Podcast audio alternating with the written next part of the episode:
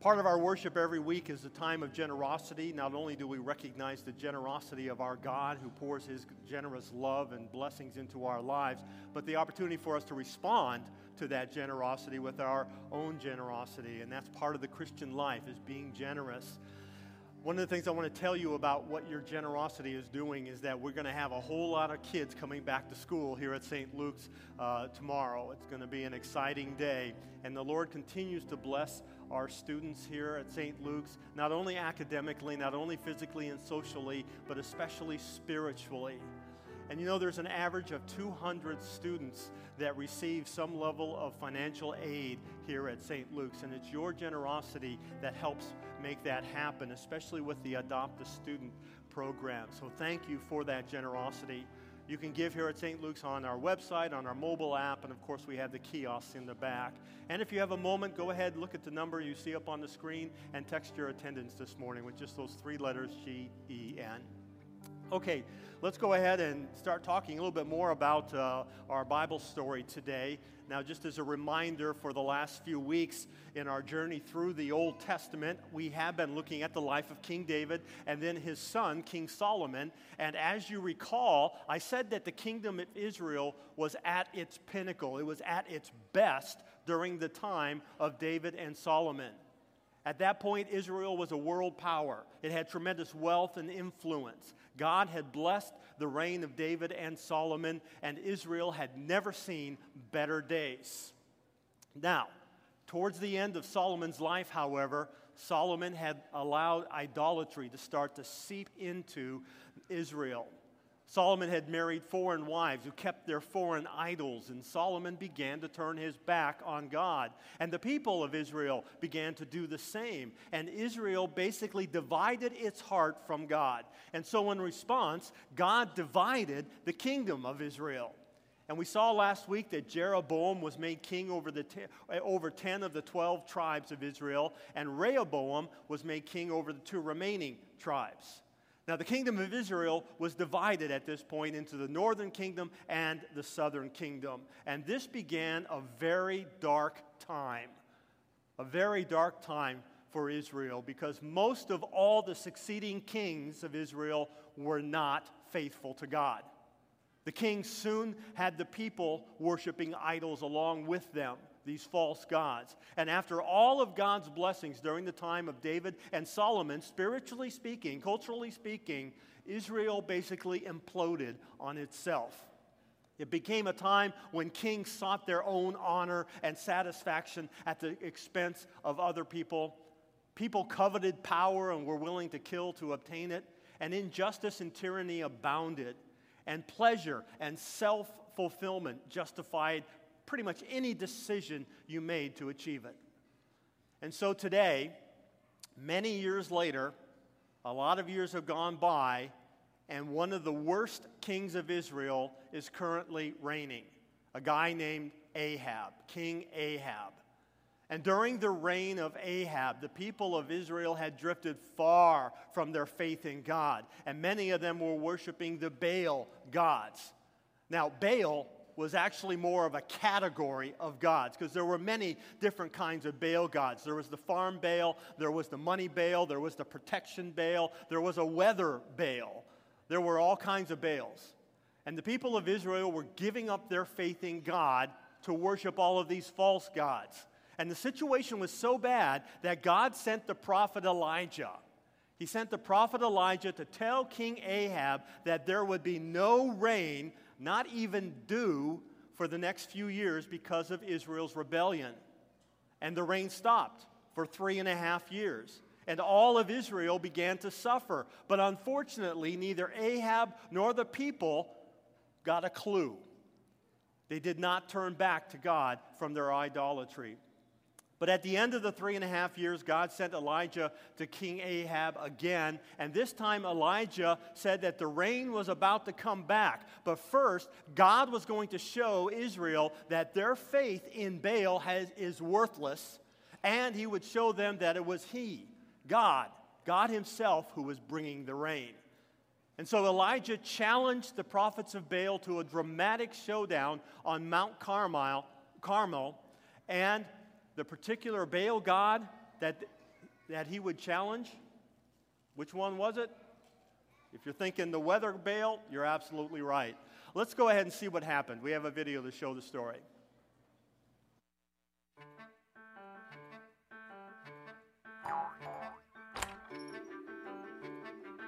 When Ahab became the king of Israel, he was the most evil king of all. Ahab led the Israelites away from God. They worshipped Baal, a false god, instead. King Ahab's evil ways made God angry, so God sent a prophet named Elijah to speak to Ahab. Elijah said, God will send a drought. No rain will fall in Israel for three years unless I say so. That is exactly what happened. God caused a drought. No rain fell in the land of Israel. Without rain, the lakes and rivers dried up. People could not grow crops in the fields for food, so in addition to the drought, there was a famine. After three years, God was ready to send rain. Elijah went back to King Ahab. He told the king, Meet me at Mount Carmel. Bring the people of Israel and the prophets who worship false gods. King Ahab and the people met Elijah at the mountain. Elijah said, Make up your minds. If you believe the Lord is God, follow him, but if Baal, then follow him. Elijah set up a challenge to show who was the one true God. The prophets of the false god Baal set up an altar first and put a bull on it. Elijah said, Call to Baal and ask him to send fire to your altar. I will call on the Lord. The God who answers by sending fire is the one true God. The prophets of Baal worshipped their false God. Answer us, they said, but no one answered. The people danced and cried out for hours to show that they loved Baal. Shout loudly, Elijah taunted them. Maybe he is sleeping. Still, no answer. Then Elijah set up an altar, dug a trench around it, and put a bull on it. Elijah told the people to pour water on the altar so that everything was wet. Then Elijah prayed, Lord, answer me so that these people will know that you are God. Suddenly, God sent fire from the sky. It burned up the wood, the wood, the stones, and the dust. It dried up the water in the trench. When the people saw this, they fell face down and said, The Lord, He is God. The Lord, He is God. Soon the sky grew dark with clouds, and God sent rain.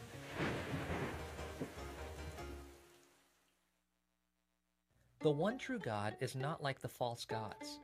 We do not have to work hard to show God we love Him. Instead, He showed His love for us by sending His Son Jesus. Jesus died to rescue us from sin, and He hears us when we cry out to Him. All right. This story is recorded in 1 Kings chapter 18. And at one point in this story, verse 21 of chapter 18, 1 Kings, Elijah is challenging the people to turn their hearts back to God. And he says this He says, How long will you go limping between two different opinions? If the Lord is God, follow him. But if Baal, then follow him. And the people did not answer him a word. How long will you go limping? Basically, Elijah is saying, stop being so indecisive and indifferent about God. You can't live your life halfway between God and idols. How long will you go spiritually limping or hobbling along just like you're lame? Now, that word limping occurs again in verse 26 when the prophets of Baal are desperately trying to get their God to answer them, and all they're getting is crickets, they're saying, Oh, Baal, answer us. But there was no voice, and no one answered. And they limped, they hobbled around the altar that they had made. Now, I don't think it's an accident that those two uses of the word limp or hobble uh, happen in this passage. If you listen, if you try to get your, your life you know, what you want, your, your meaning, your worth, your fire for life. If you try to get that from anything but the true God, you will be spiritually and emotionally lame all your life, limping throughout your life. Now, the world says, oh, no, no, no. The world says, no, no. They may call it a dance. Follow your heart, lift yourself up, chase after your dreams. But if it gets in the way of God, God calls it a limp. Now, I think there are times in our lives when we are limping in, in our faith. There are times that we are putting too much trust in maybe what others think about us. There are times when our finances are driving our attitude about life. There's times when we are worried way too much about what's going on in the world or worried way too much about the troubles that are, that are pushing at us and weighing on us. And maybe we try to put on a good face, make it seem like everything is fine, but inside we're limping along, aren't we? And that's because we're trying to live trusting in God, but also we're trusting in ourselves to make things happen, to get things done. And the problem is you can't do both. And when you try, you end up like the people of Israel indecisive, indifferent about God, or maybe even upset about God. Whichever it is, you're limping through life. So, are you trying to find joy in life? Are you trying to find peace and contentment? Well, ask yourself this how much are you looking to yourself or your circumstances around you to find it? How much are you trusting in yourself? You know, it's, it's hard to find joy when you're limping. Now, God sent that awesome fire from heaven that we saw in the video. He sent that awesome fire from heaven to show Israel that He is their true, almighty, and loving God. He is the one where their hearts need to be devoted. He is the one who takes care of all of our needs. He is the one we look to for all of our needs. He is the one in control. Did you notice that the fire from heaven came down and only consumed the sacrifice? It did not consume the people. And God certainly had reason to be angry at this indifferent, rebellious, idol worshiping people. But the fire consumes only the sacrifice. God holds back his wrath. He holds back his wrath because the fire of his wrath will come down on another sacrifice. And this sacrifice, this fire, will purify all people from their sins. And that fire of God's wrath came down on Jesus at the cross so that we would receive instead a purifying fire of forgiveness and love in our lives. You know, when Jesus was traveling through a Samaritan town and the people of the town were disrespectful to him, the disciples got angry and they said to the Lord, Lord, do you want us to tell fire to come down from heaven and consume them just like Elijah? And Jesus turned and he rebuked them. Why? He rebuked them because if fire, if the fire of God's wrath came down on us, on humanity, it would destroy us. Only Christ could receive that fire. Only Christ could receive that punishment and not be destroyed, but rise again on the third day. And you know, when you see that wrath, that awesome fire poured out on Christ instead of us, when you see the awesome love that Christ has for you to accept that, to do this for you, it changes your heart. It turns your heart to look more to Christ and to recognize and remember that you are forgiven, you are accepted. There is nothing that stands between you and your Almighty God. You are so loved. And God has made it His personal mission to work out what is best for you in your life, no matter what is happening to you. My friends, you have the power of God on your side. He is for you. You are so protected. Your God provides for your needs. You are never alone.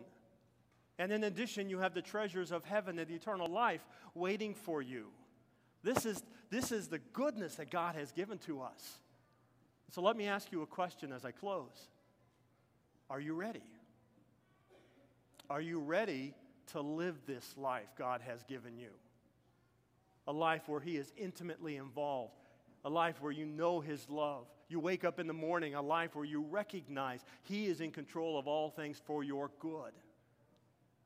Are you ready to live boldly, fearlessly, faithfully, confidently alongside of your all powerful God? My friends, it's time to put down the burdens of worry and fear in your life, to put down the burdens of anxiety and uncertainty. And it's time to discover where the true power and joy of your life is, where it resides. and it is in Christ. Let's pray.